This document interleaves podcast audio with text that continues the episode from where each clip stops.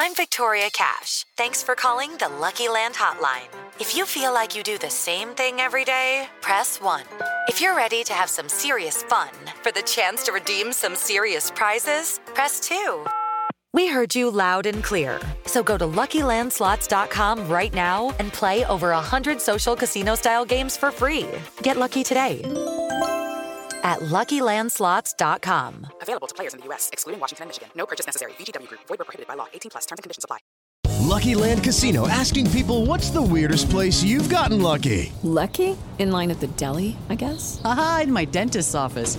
More than once, actually. Do I have to say? Yes, you do. In the car before my kids' PTA meeting. Really? Yes. Excuse me, what's the weirdest place you've gotten lucky? I never win and tell. Well, there you have it. You can get lucky anywhere playing at LuckyLandSlots.com. Play for free right now. Are you feeling lucky? No purchase necessary. Void where prohibited by law. 18 plus. Terms and conditions apply. See website for details.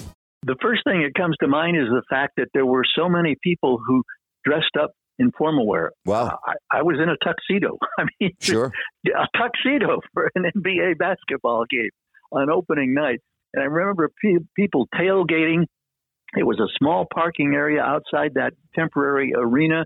10,333. That was the number. And people were tailgating out there in their tuxedos and they had piped music into the outside speaker system. It had a regal sound to it. It was like the queen and, and her court were arriving in Sacramento.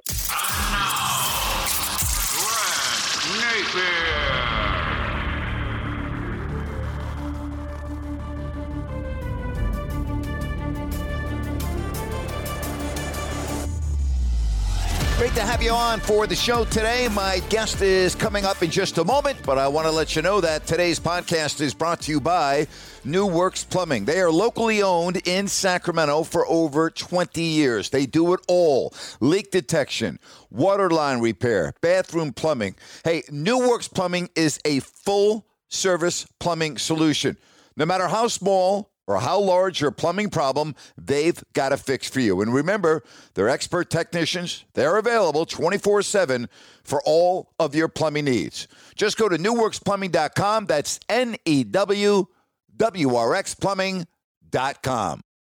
My guest on today's podcast has had an absolutely amazing career in broadcasting. It spans many, many decades. Uh, back in 1985, he called the first ever game for the Sacramento Kings after they moved from Kansas City. And here we are in 2021, and he's still doing the same thing. He's had an incredible network career doing the NFL on NBC. He's done the Olympics for NBC. He's done motor racing, the Indianapolis 500 on ABC, and can go on and on. He's just had a glorious career. It's an absolute pleasure to welcome to the show Gary Gerould. Gee, man, it's so great to have you on. How are you, sir? Well, I'm I'm more than tolerable. Thank you very much. It's very kind of you to reach out. Oh man, you know I really would love to, and due to time constraints, I want to keep this to Sacramento. But you started in Sacramento, you know, on local TV. What was it like back in those days at KCRA doing sports? I've been blessed in, in many areas, and one of them was, was the fact that I got a chance to work at KCRA Television Channel Three at a time when the news truly came first. The money was absolutely no object. And as I recall, I don't believe there was even a budget for the news operation. And one of the things that was so cool was the fact that as a sports guy, you know, you had opportunities. You went to the the first Super Bowls, you went to the World Series, you went to the Masters, you went to Indianapolis. You hit all of these glamour events that, you know, was unheard of for an intermediate market in television to be able to do. And I, I always have appreciated that about Channel 3. And it wasn't until the, the later stages of my, I think I was there for about a dozen years, that influence from outsiders, consultants became part of the broadcast business. Money became more of a topic, but it was it was kind of an unprecedented time. And Grant, when I came to Sacramento as part of the news operation at Channel 3, there were more than 50 people in the news department. And Wow. that was Wow. huge. I mean, it was much Yeah. larger than any of the news departments in San Francisco or LA or comparable markets anywhere in the country.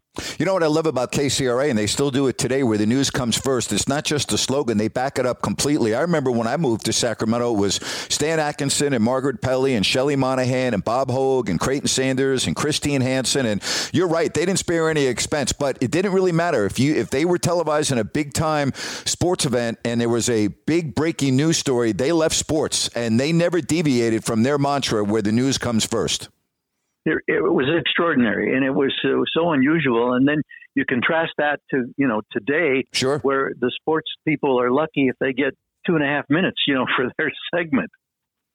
I had Greg Lukenbill on the podcast recently, and we talked a lot about getting Kansas City and the Kings to move to Sacramento. You had a very interesting seat for all of that in perspective because you accompanied Luke and others to Kansas City before the team moved here to Sacramento. Did you feel during those early stages before 85 that it was truly going to happen, or were you skeptical about it all coming together?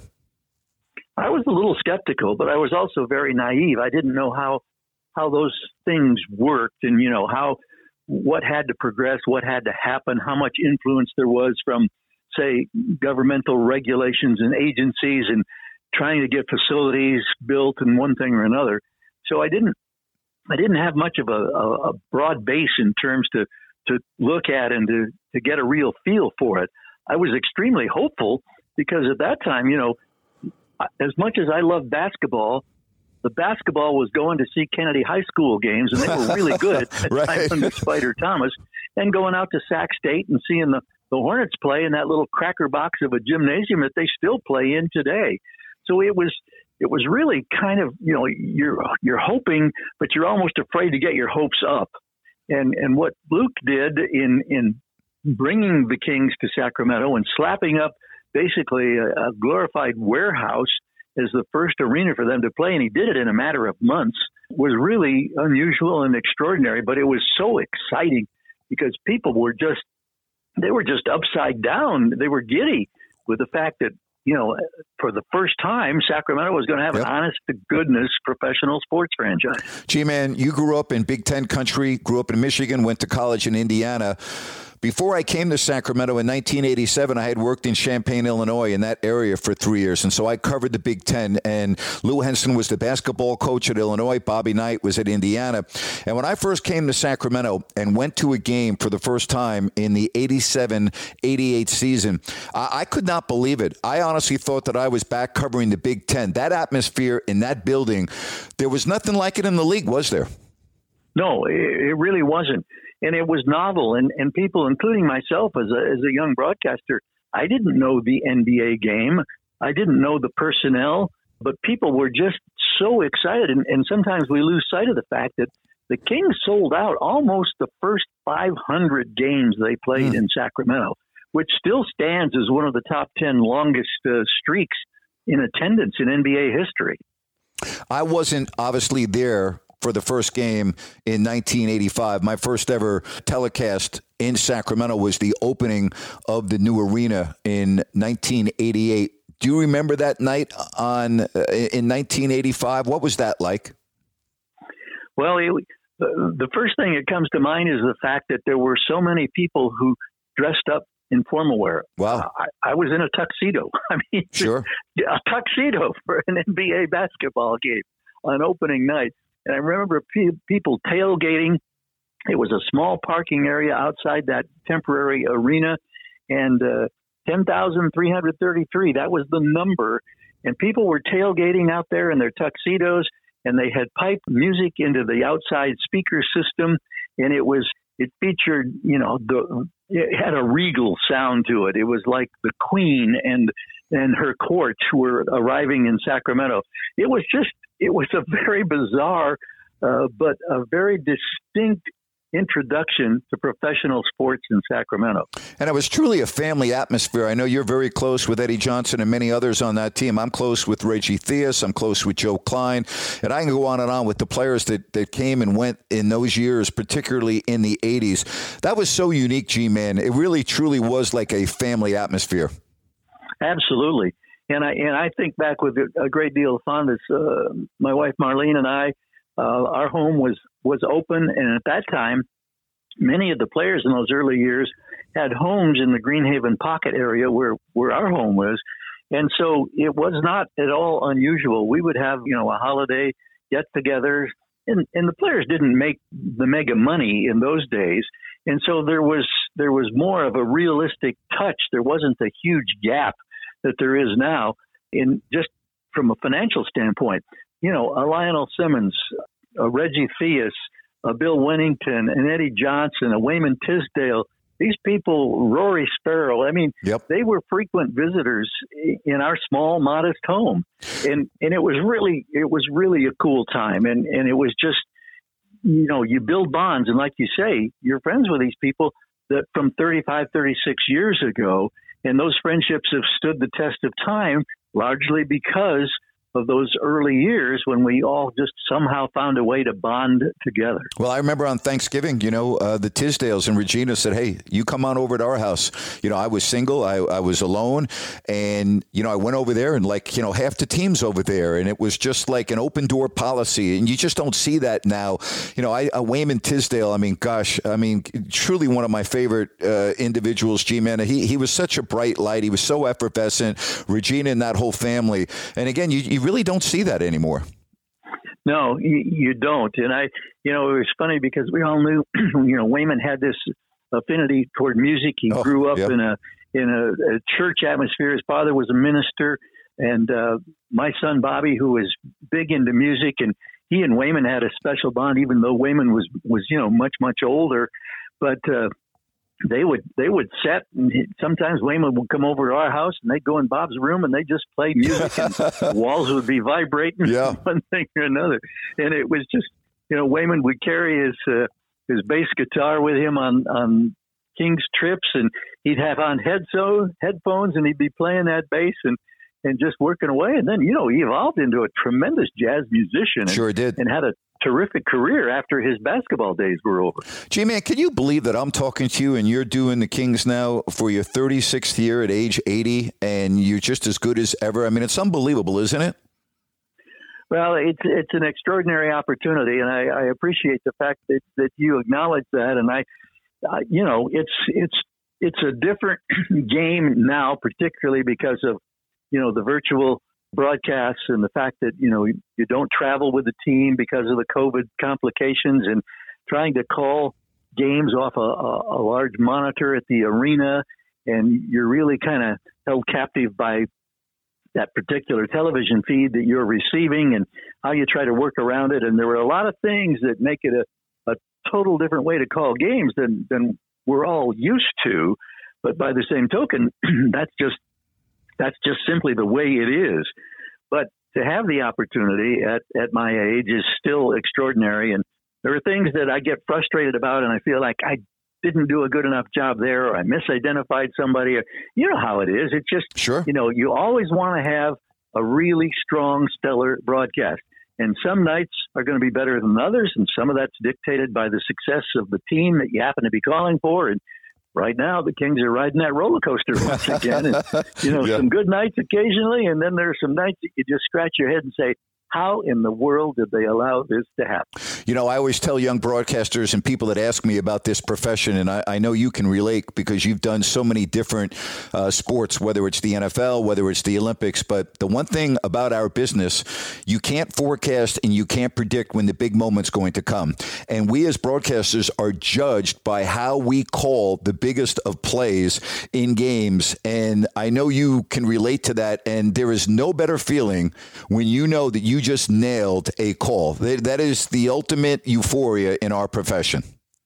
And it's funny you mention that because you know I think about the NCAA tournament and that Gonzaga amazing win over UCLA on Saturday, and and you think about in being in the chair with a microphone in front of you Yep. and calling that sequence in, in one of the greatest collegiate games maybe ever, Mhm. and certainly probably among the top ten all time. But those are the moments you know that any broadcaster lives for. You're absolutely right, and You know- and you hope that you nail it, and you hope you don't screw it up. I've never asked you this before because I was blessed to do a lot of the playoff games in the early 2000s because of your conflicts with uh, IndyCar and particularly the month of May at the Indy 500. As a matter of fact, I announced games three and four of the Western Conference Finals between the Kings and the Lakers with Robert Horry in that shot in game four. That was Memorial Day weekend, so that was Indy weekend. And of course, you would go there in the previous weekends as well. And as great as that opportunity was, and how much you absolutely love motorsports, how hard was it to announce a team for the whole season, and then when the big games are there, you're not able to do it because of your commitment to ABC and Indy. I mean, that that kind of a catch twenty two, is it not? Absolutely. I mean, I, I agonized in those games, and I would try. I remember getting back from the Indy 500, getting back into the hotel, that game number four, and when Horry knocks down that three to end the ball game after the back tap by Vlade, and you think the Kings have got it and they're taking control of the series. I I was I was just so frustrated and so enraged, and I I remember I knocked over a couple of chairs yep. in the hotel room, and it was just it was agony. And because you know you you work with a team for so long and so many years, and obviously you want them to have success. And here they are on the threshold of the biggest moment in franchise history, and somehow that one moment that's still locked in all of our memory banks just led to the greatest frustration. It was it was more than a gut punch. It was just it was so hard to describe. But you're right. It was it was really really difficult at that time. You talk about a gut punch. Game seven, the Kings missed 14 free throws. You were on the call for that game. What do you remember the most about that entire day? Well, you mentioned the free throws. That stands out. The fact that there was an opportunity to knock down a three at the end of regulation that would have either sealed the deal or put it. I, I don't remember. It did go to overtime. Yes, it, did. Yeah, that would have been a game winner. It was just the atmosphere was so electric, and people were so ready and and so hungry, and to be so close to a possible chance to compete for an NBA championship in the final series. I, I just remember that it was an extraordinary time in that it was there was so much anticipation and there was so much anxiety and concern and could this team live up to it? But that team was so good that you had the confidence that they could handle the situation, despite you know a Kobe Bryant and a Shaquille O'Neal and how good the Lakers were with Phil Jackson, etc. So it was a it was a magical time, but boy, the disappointment is still you know, and this is now what? This is 19 years later. Mm-hmm. And, and it's still such a bitter, bitter pill when you think about it. 36th year of calling NBA basketball for the Sacramento Kings. What's the best part of your job and what's the worst part? Good question. Uh, the best part, which has been altered now because of the COVID restrictions, I always thought the best part was just the interaction that you were able to have with the coaching staff, with the front office, with the players, with the equipment managers, with the media relations people. This season, there's no face to face opportunities. I mean, even when home games, you're setting up there in your broadcast position at plaza level at Golden One Center, and you're seeing all these people that you know so well down on the floor, but you can't you can't talk to them eye to eye and face to face. And that's a real disappointment and a real frustration because that, as I say, I think that was probably the best part of the job. The worst part of the job, it's not, it's not the regimen, it's not the ungodly hours uh, with the travel that we were so accustomed to. It was just the fact that I think you get ingrained. It's it's part of your being after so many years being with the organization, and you want them desperately to find success. And when success has been so limited and so hard to come by since those glory years under Rick Adelman and and, and with the Kings at their prime in the early 2000s, it's just so difficult when you see them failing to perform, when you know that they've got the capability of being better than what you're seeing. I think to me, that's probably the, the most difficult part. You know, G man, I think you and I are a, a lot alike. We don't miss games, and you know, we there are times when our family really needs us, and we still have a job to do. And we know about your daughter Beth, and you lost her uh, a year ago, and you were still going on the road. You were still doing everything that you normally do. Uh, your preparation, uh, Beth was uh, someone that you know, as has been well chronicled, was uh, had health issues. Um, was had to be just excruciating, Gary, for you not to be there at certain times. When you look back, it was is that the hardest period of time you've had to go through in your broadcasting career? It was as difficult as anything I can remember. Yeah, no, no, no question. Uh, because you're, you know, you're trying to be faithful to your responsibilities as a professional. You want to, you know, block those types of things out of your mind during broadcast so that you try to do the job to the best of your ability. But they still encroach, and and sometimes at the strangest times you would flash on a moment, and you, you'd remember when, you know, Beth and Bob and Marlene were always at all Kings games, mm-hmm. and remember how Beth and Bob knew all the different players and had great relationships with so many of them, and uh, it it was it was uh, high stress. There's no question about it. You know, we all go through things of similar nature. It's just part of life, but trying to deal with it on a daily basis was was really difficult. It was as difficult as it was when the future of the Kings was in question and it looked like for sure that they were going to be leaving Sacramento, and that you know after 25 years of of Kings basketball, it looked like it was all coming to an end. That was an extraordinarily difficult time. But when it's your family and when a life is at stake, uh, it it just takes it to a different level. And I can only say, Grant, that you know the support of people like yourself, your wife Star, uh, the members of the Kings organization, from you know, the front office to the coaching staff to the players, so many reached out, so many had compassion, so many had such marvelous support. And even sometimes months after Beth passed, a random phone call from someone in the King's past who had just learned and was reaching out to, to say, if there's anything we can do, if you need to talk, whatever, we're available. I can't tell you how much that means and, and, and what that support has meant to to our family. Absolutely phenomenal, G man. Absolutely phenomenal to hear that. You grew up in Michigan. When did your love of motorsports begin?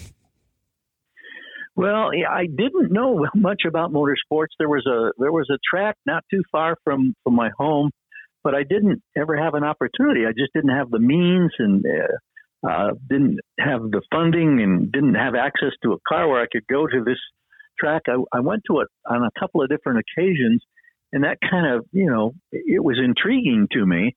But it wasn't until I moved to California. We were living in Chico, north of Sacramento, about a 100 miles. And at the fairgrounds in Chico, they had a, a quarter mile dirt track. And as a news and sports guy at a small town radio station at KHSL in Chico, on Friday nights, which was race night at the old fairgrounds there, I would take my news car and I'd go out and park in the infield and I would do updates, you know, every half hour or sometimes even more than that on race results. Here are your heat winners tonight. Here's the Trophy Dash winner. You know, who's going to be in the main event, one thing or another. And we're really excited tonight because so and so from Sacramento has brought his sprint car. He'll be competing here in the open class, and and that's when I really got hooked on on the racing. And then when we moved to Sacramento, there was a dirt track, West Capitol Raceway in West Sacramento, and I, I became the track announcer out mm. there, and that provided some challenges. Initially, when I was just a fan, I was going out there mm. on Saturday nights was race night in West Sacramento, and I would leave Channel Three and I'd run out there, and they had a they gave me a parking spot right next to the front gate, so I could run in. I'd watch as much as I could, and then at ten minutes to eleven, I knew I had to race back across the the river into Sacramento and slide into my chair for the headlines at you know 10:59 at Channel Three, and I would pray that the the bridge wouldn't happen to be up, you know, and that I wouldn't right. get stuck waiting for the bridge to come down so I could race across. And there were a couple of times when I did miss the headlines on Saturday night at Channel Three, but then if the main event was still going on. And as soon as the the studio I was done, I was out the door and I was back to West Sacramento and checking the last few laps of the main event. So that's that's where I really got hooked on racing. From that to being in the pace car, leading the 33 car field at the Indianapolis 500 live on ABC to this day, and I've been blessed like you have to do a lot of neat things in my career.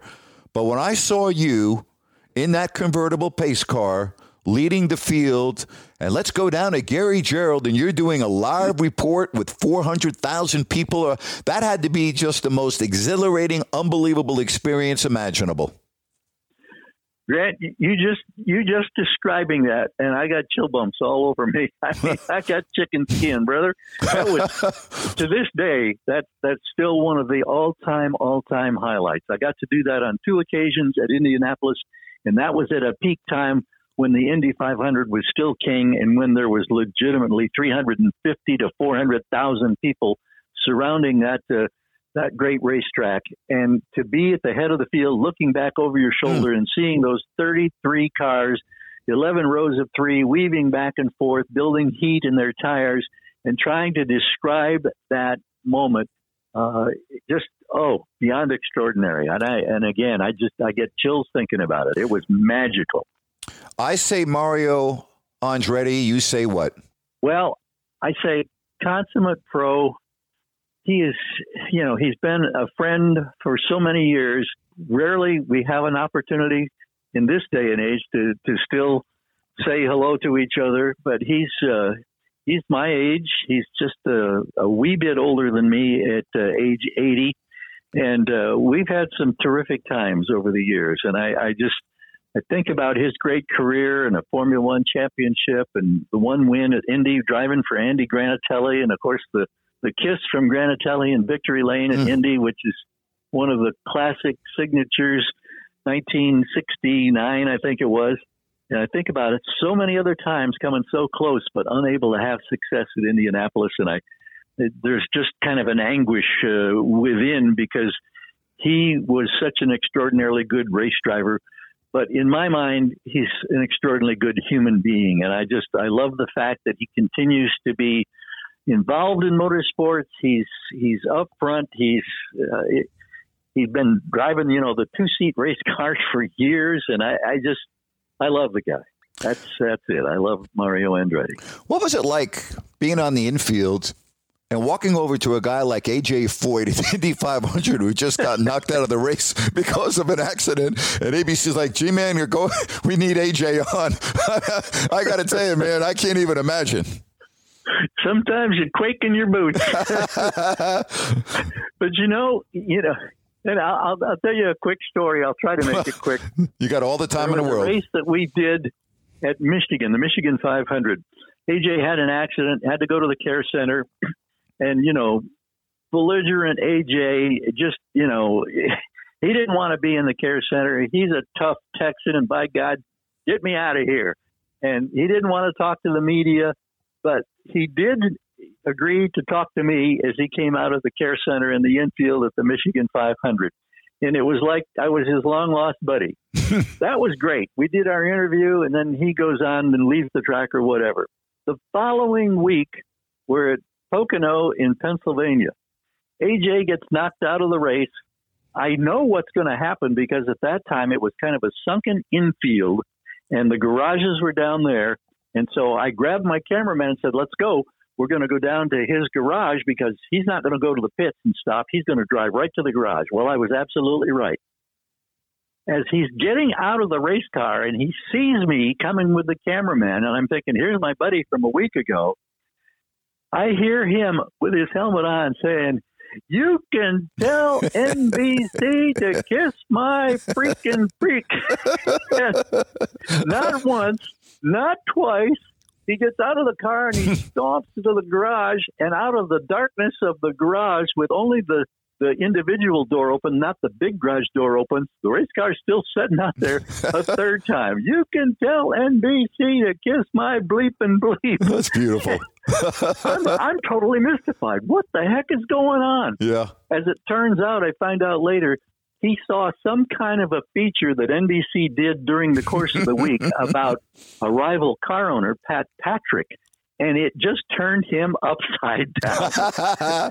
oh, incredible! You know that. But even that, Grant, and it, one more quick Yeah. story. He got knocked out of a race by one of the young Andretti's, Oh, boy. Andretti, on a short track in Nazareth, Pennsylvania, which is the home of the Andretti's. And he gets out of the car, and we're there, and I didn't even ask a question. And he went on this 30 second tirade. And in that, when I played it back, it was live television, and they didn't, they couldn't bleep it. Eight cuss words in something like 27 or 28 seconds. Mm, And I never wow. even asked the question. That was AJ Foyt. You know, uh, motorsports can be very dangerous, and there is death on the track. And when you're on a circuit like that, you get to know wives, and you get to know families, and pit crews, and you you really get involved with individuals because you're you're with them every week during the season. I can't even imagine how hard that must be. I know that death is almost accepted as a part of, well, gee, okay, we're going to go 200 miles an hour. We all understand the risks and we all get it. But, but boy, when there's tragedy at a track, is there? Uh, uh, how do you deal with that, Gary? It's it's the hardest thing there is uh, to do in terms of, of, of motorsports. And you're right. You get to, to know these people. You know their families.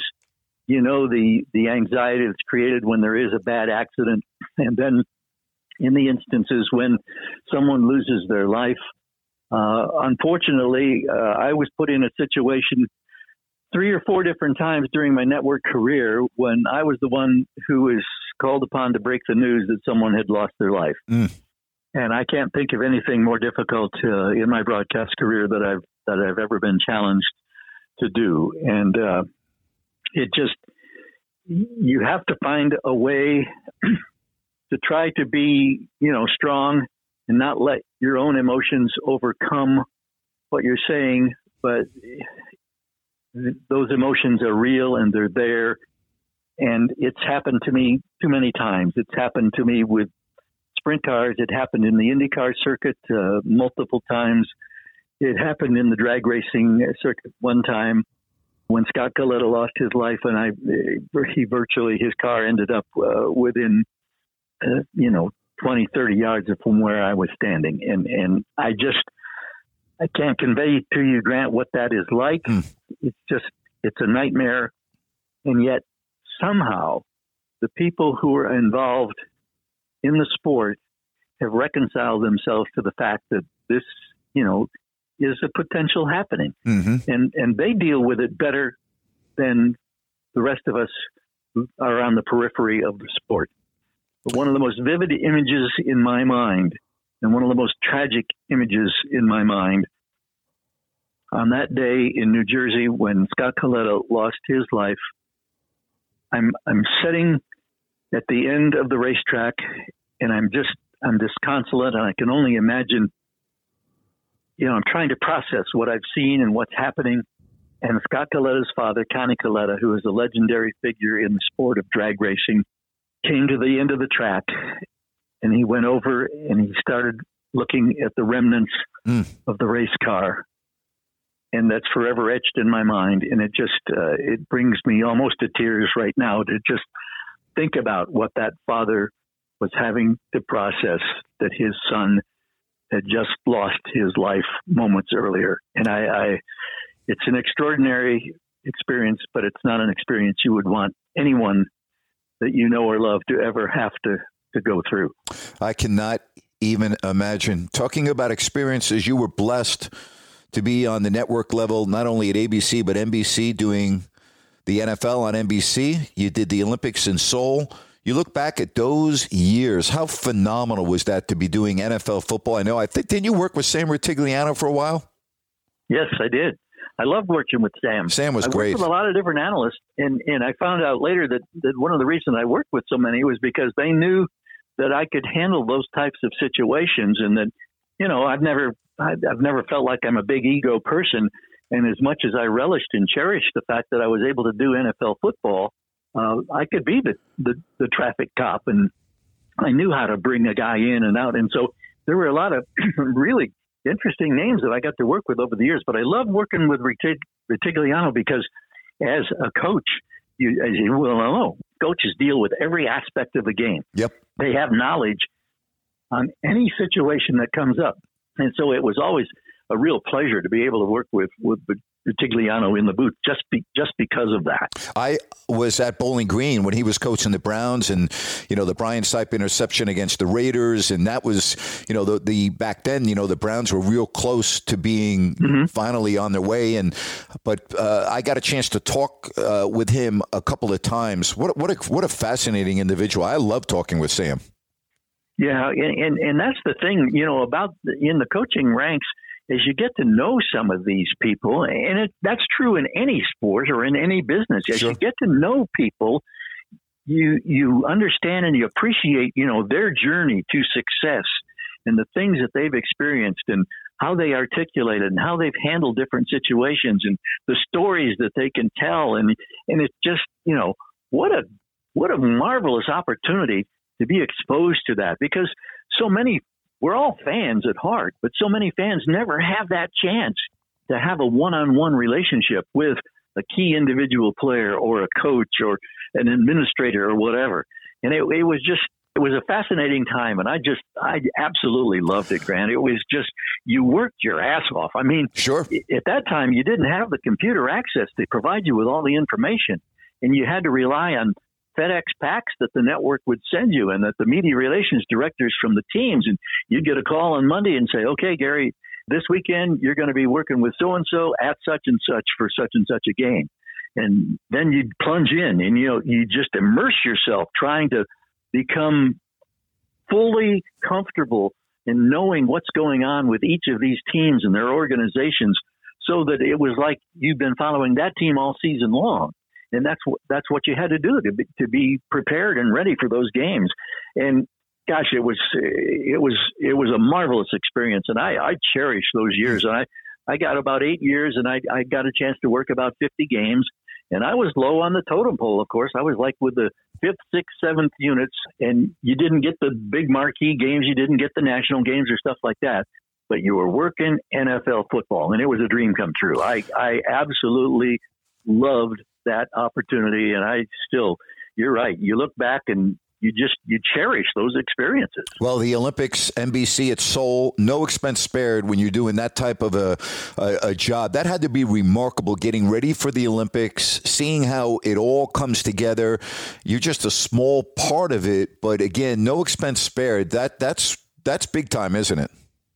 It, it, was big time, and you're right. No expense was spared, and you know even that has changed so much now because so many different events for Olympics are called stateside in a studio. You know, in Bristol, sure. Connecticut, or in Charlotte, North Carolina, or, or different places. And at that time, you know, you were there, you were on site.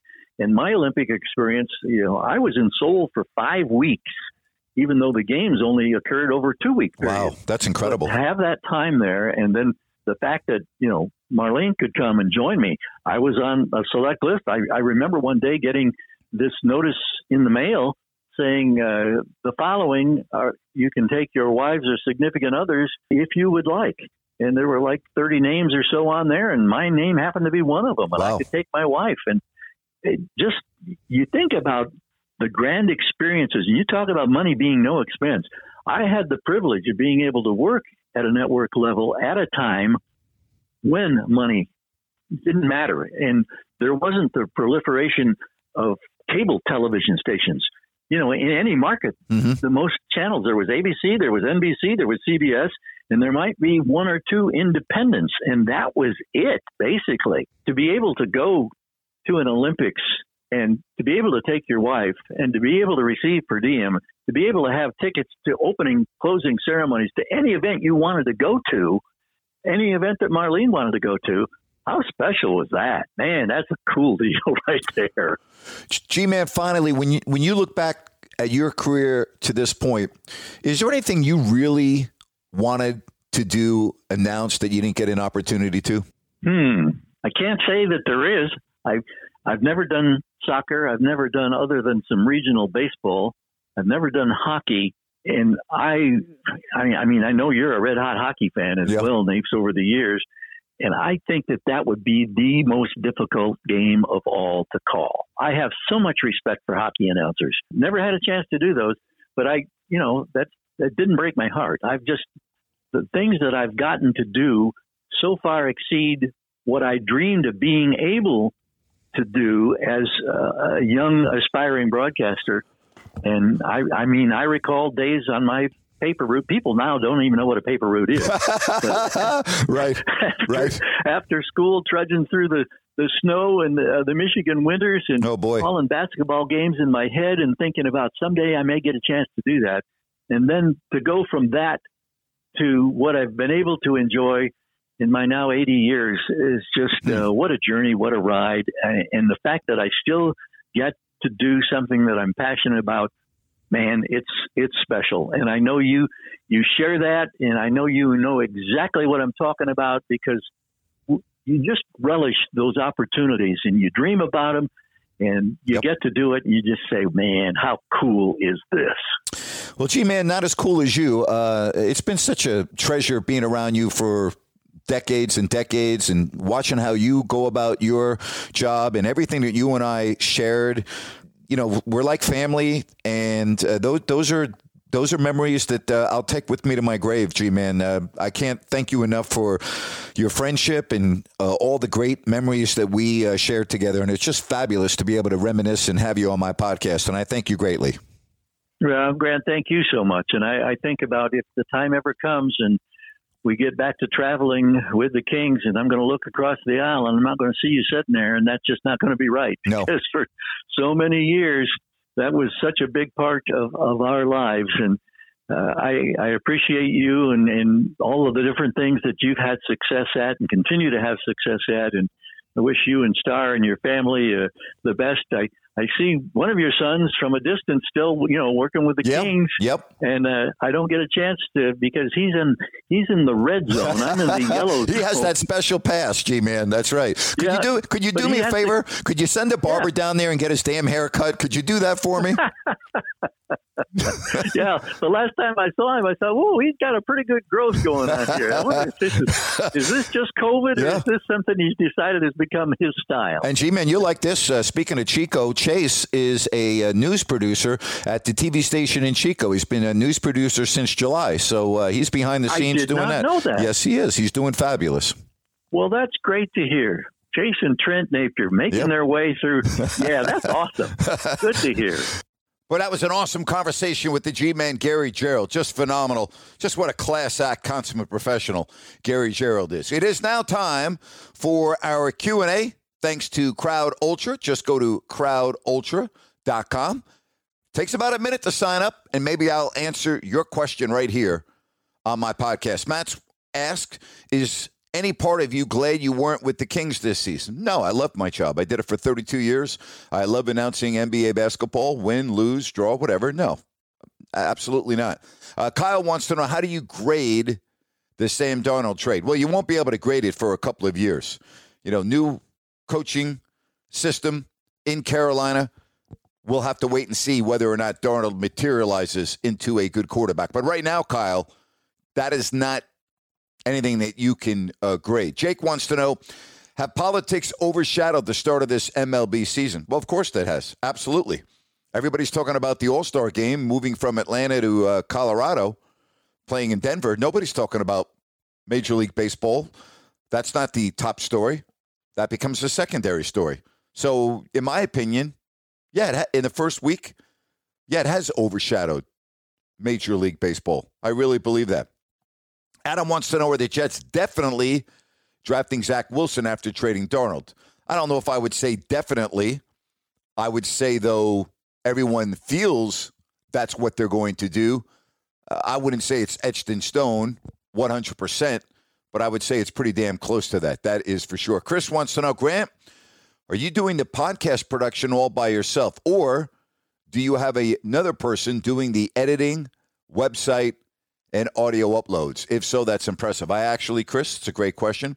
I do have one individual uh, that helps me, and he does a fabulous job, as you can tell. Martin wants to know what NBA franchises do you think are poorly run? Well, I would have to know what your definition is of poorly run. For instance, the Knicks. They sell out every game. obviously not talking about the pandemic. They have stunk the joint out for year after year after year after year after year, and yet they're making an absolute ton of money. So, how would you define that? Would you say they're poorly run? You'd have to, again, define for me what you mean as poorly run. All right, Chase wants to know Are you surprised the NCAA men's basketball championship game was the lowest rated since 82? Not really. Uh, there was no way they could duplicate what happened Saturday between Gonzaga and UCLA. The Baylor Bears just walked all over the Zags. The game was never competitive. I think that really hurt the ratings. So I'm, I'm not that surprised. Uh, I'm really not. All right, Ian wants to know can Nets win the championship with their terrible defense? I don't know the answer to that question because I haven't really seen the Nets on the floor altogether because they've had so many injuries. So once I see everyone on the floor together for a period of time, I think I'd be able, to, and I think others would be able to answer that question. But it is uh, obviously an issue. Rob asked, is there any possibility Deshaun Watson's lawsuits have to do with him wanting out of Houston?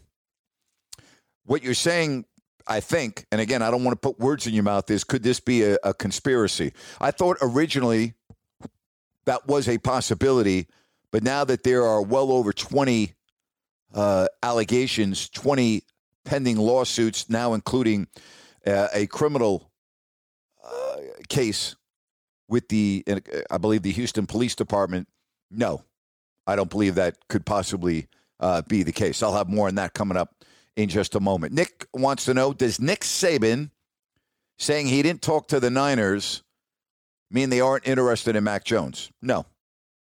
Absolutely does not mean that at all. At all. All right, Kevin wants to know Do you think there will be any significant boycotting of the MLB after moving the All Star game? I think that people boycott what time the sun rises and what time the sun sets now in this country. I think people boycott everything. I don't know what the hell. I, I, there's no rhyme or reason anymore. So I, I can't answer that question other than to say, well, everything else is being boycotted, so why not Major League Baseball? Uh, somebody wants to know, uh, it's David, have I seen the trailer for the new Space Jam? Nope, and I have very little interest in it. Derek wants to know, how long will it take for other teams to forget about the Astros cheating? It's not going to happen for a long time, particularly the fans. You saw what happened in week one. Mike wants to, or Mitch wants to know, is Sam Darnold's career going to get better or worse in North Carolina? Well, if it doesn't get better, it will end up being a horrific trade. It can only get better. How could it be worse than what happened in New York? I, I don't see that being possible. I really don't. Ernie wants to know who was better, Bibby or Jason Williams. Mike Bibby was. He wasn't as flashy, he didn't have the flair, but Mike Bibby was a better all around player than Jason Williams. And he was the most clutch guy that the Kings had uh, on their team uh, throughout that era. Jerry wants to know was Paul Pierce's firing justified? I can't answer that question. Only ESPN can answer that question. Kevin wants to know where do you think Teddy Bridgewater will end up? It's a very good question. Very good question. Yeah, I like Teddy Bridgewater. I think he uh, has already proven a lot of people wrong by coming back from his horrific injury. That's a great question. Very good question. Dave wants to know Have MLB umpires seemed bad to you this year? No, and I've watched quite a few games. I don't. I think that one of the problems when you watch Major League Baseball is that the K zone that you see on a lot of local telecasts is not a true indicator of whether it's a ball or a strike. And they use that religiously, and it's just not accurate. So if that's what you're referring to, no, I don't believe that umpires have seemed bad to me this year at all. Uh, someone wants to know, and it's Pat, will Dewayne Dedmon contribute more with the Heat than he did in Sacramento? Well, we sure can only hope so if you're a fan of the Miami Heat. He was dreadful in Sacramento. Absolutely dreadful. Vince wants to know is Bryson DeChambeau the man to beat in the Masters? No. I don't think he's the man to beat in the Masters. I don't think there is a man. Uh, I mean, to me, Dustin Johnson's the best golfer in the world. We saw what he did, you know, a couple of months ago there. I don't know if you saw round one, uh, but with no rain and the course is going to be brutal this weekend. It's going to be very difficult to put low scores up. I think DeChambeau at Augusta with the way that course is laid out with the trees. I think he's going to have a tough time. That's just my take on it. All right, thank you very much. Our Q&A brought to you by our good friends at Crowd Ultra. Just go to crowdultra.com, sign up. I'll be happy to answer your question right here. It's time for Grant, Grant, Grant. Time for the rant, and it is brought to you by Manscaped. Spring has sprung, and Manscaped has the best tools to get you ready. Manscaped are the global leaders in men's below the waist grooming, and they have forever changed the grooming game with their amazing products. Hey, have you heard of their Weed Whacker? This nose and ear hair trimmer provides awesome skin safe technology. It will help provide nicks, snags, and tugs in those delicate holes. And the premium Manscaped Weed Whacker uses a 9,000 RPM motor. It is powered 360 degree. It has a rotary dual blade system. It is incredible. And speaking of, you know, incredible Manscaped products, let me tell you about their incredible hygiene Manscaped with formulations to keep you fresh and ready for everything that comes your way all day. The Crop Preserver, anti chafing ball deodorant, the Crop Reviver, spray on toner for your balls. And speaking of smelling fresh, how about complete your grooming game this spring with the new refined cologne signature scent by Manscaped? Hey, folks, smell good, feel good this spring. Get 20% off and free shipping with the code NAPES, N A P E S, at manscaped.com. That's 20% off that's right, 20% off and free shipping with the code NAPES. N A P E S at manscaped.com. It's spring cleaning, baby. And your balls will thank you. Well, another day and more news coming out of the Deshaun Watson case. Nike has suspended their partnership and their sponsorship of Watson. Beats by Dre, which is owned by Amazon, said goodbye, no more, and many other companies are following suit. And yet, Deshaun Watson has not been proven guilty of anything, although with each passing day, it looks worse and worse. I've talked a lot about this over the last three or four weeks right here on Grant's Rants, and I'm going to ask you this question Do you know anybody, seriously now, can you name one person that you know in your life that has had as many different masseuses as Deshaun Watson? I mean, think about that for a minute. It makes no sense to me. Who the hell goes to that many masseuses? Uh, it's ridiculous. And again, that doesn't mean that Deshaun Watson is guilty of what is being alleged, but it sure as hell doesn't look good, does it? It sure doesn't look good. And I talked about this a couple weeks ago. If these allegations are true and found to be true, that means Deshaun Watson and his attorney, Rusty Hardin, are liars. No one really cares about his attorney, but that means Watson's a liar because he came out very early on in this whole debacle and said the allegations against me are false. I can't wait to get my name cleared. This is all nonsense. It's a cash grab, blah, blah, blah. Well, you know, again, I'm going to still just wait, but with each passing day, it is certainly looking worse and worse and worse for Deshaun Watson. And as far as football goes, if these allegations are true, I don't see him on the football field for a long, long time. And that's my rant for today. And thank you so much for checking us out. I hope you enjoyed my conversation with the great Gary Gerould. Have yourself a fabulous weekend. Don't forget, check out my video rants over on YouTube as well. I really appreciate it. And if you're listening via Apple Podcast, rate the podcast. Would you please leave me a comment? It's greatly appreciated. And thank you so much for listening to If You Don't Like That with Grant Napier.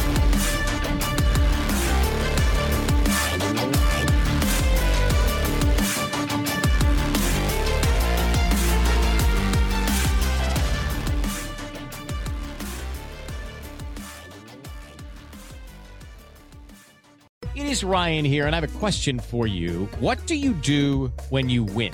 Like, are you a fist pumper? A woohooer, a hand clapper, a high fiver. I kind of like the high five, but if you want to hone in on those winning moves, check out Chumba Casino. At chumbacasino.com, choose from hundreds of social casino style games for your chance to redeem serious cash prizes. There are new game releases weekly, plus free daily bonuses. So don't wait. Start having the most fun ever at chumbacasino.com. No purchase necessary. Group. Void prohibited by law. See terms and conditions. 18 plus. Hey guys, it is Ryan. I'm not sure if you know this about me, but I'm a bit of a fun fanatic when I can. I like to work, but I like fun too. It's a thing. And now the truth is out there. I can tell you about my favorite place to have fun Chumba Casino. They have hundreds of social casino style games to choose from, with new games released each week. You can play for free anytime, anywhere. And each day brings a new chance to collect daily bonuses. So join me in the fun. Sign up now at chumbacasino.com. No purchase necessary. Group. Void were prohibited by law. See terms and conditions. 18 plus.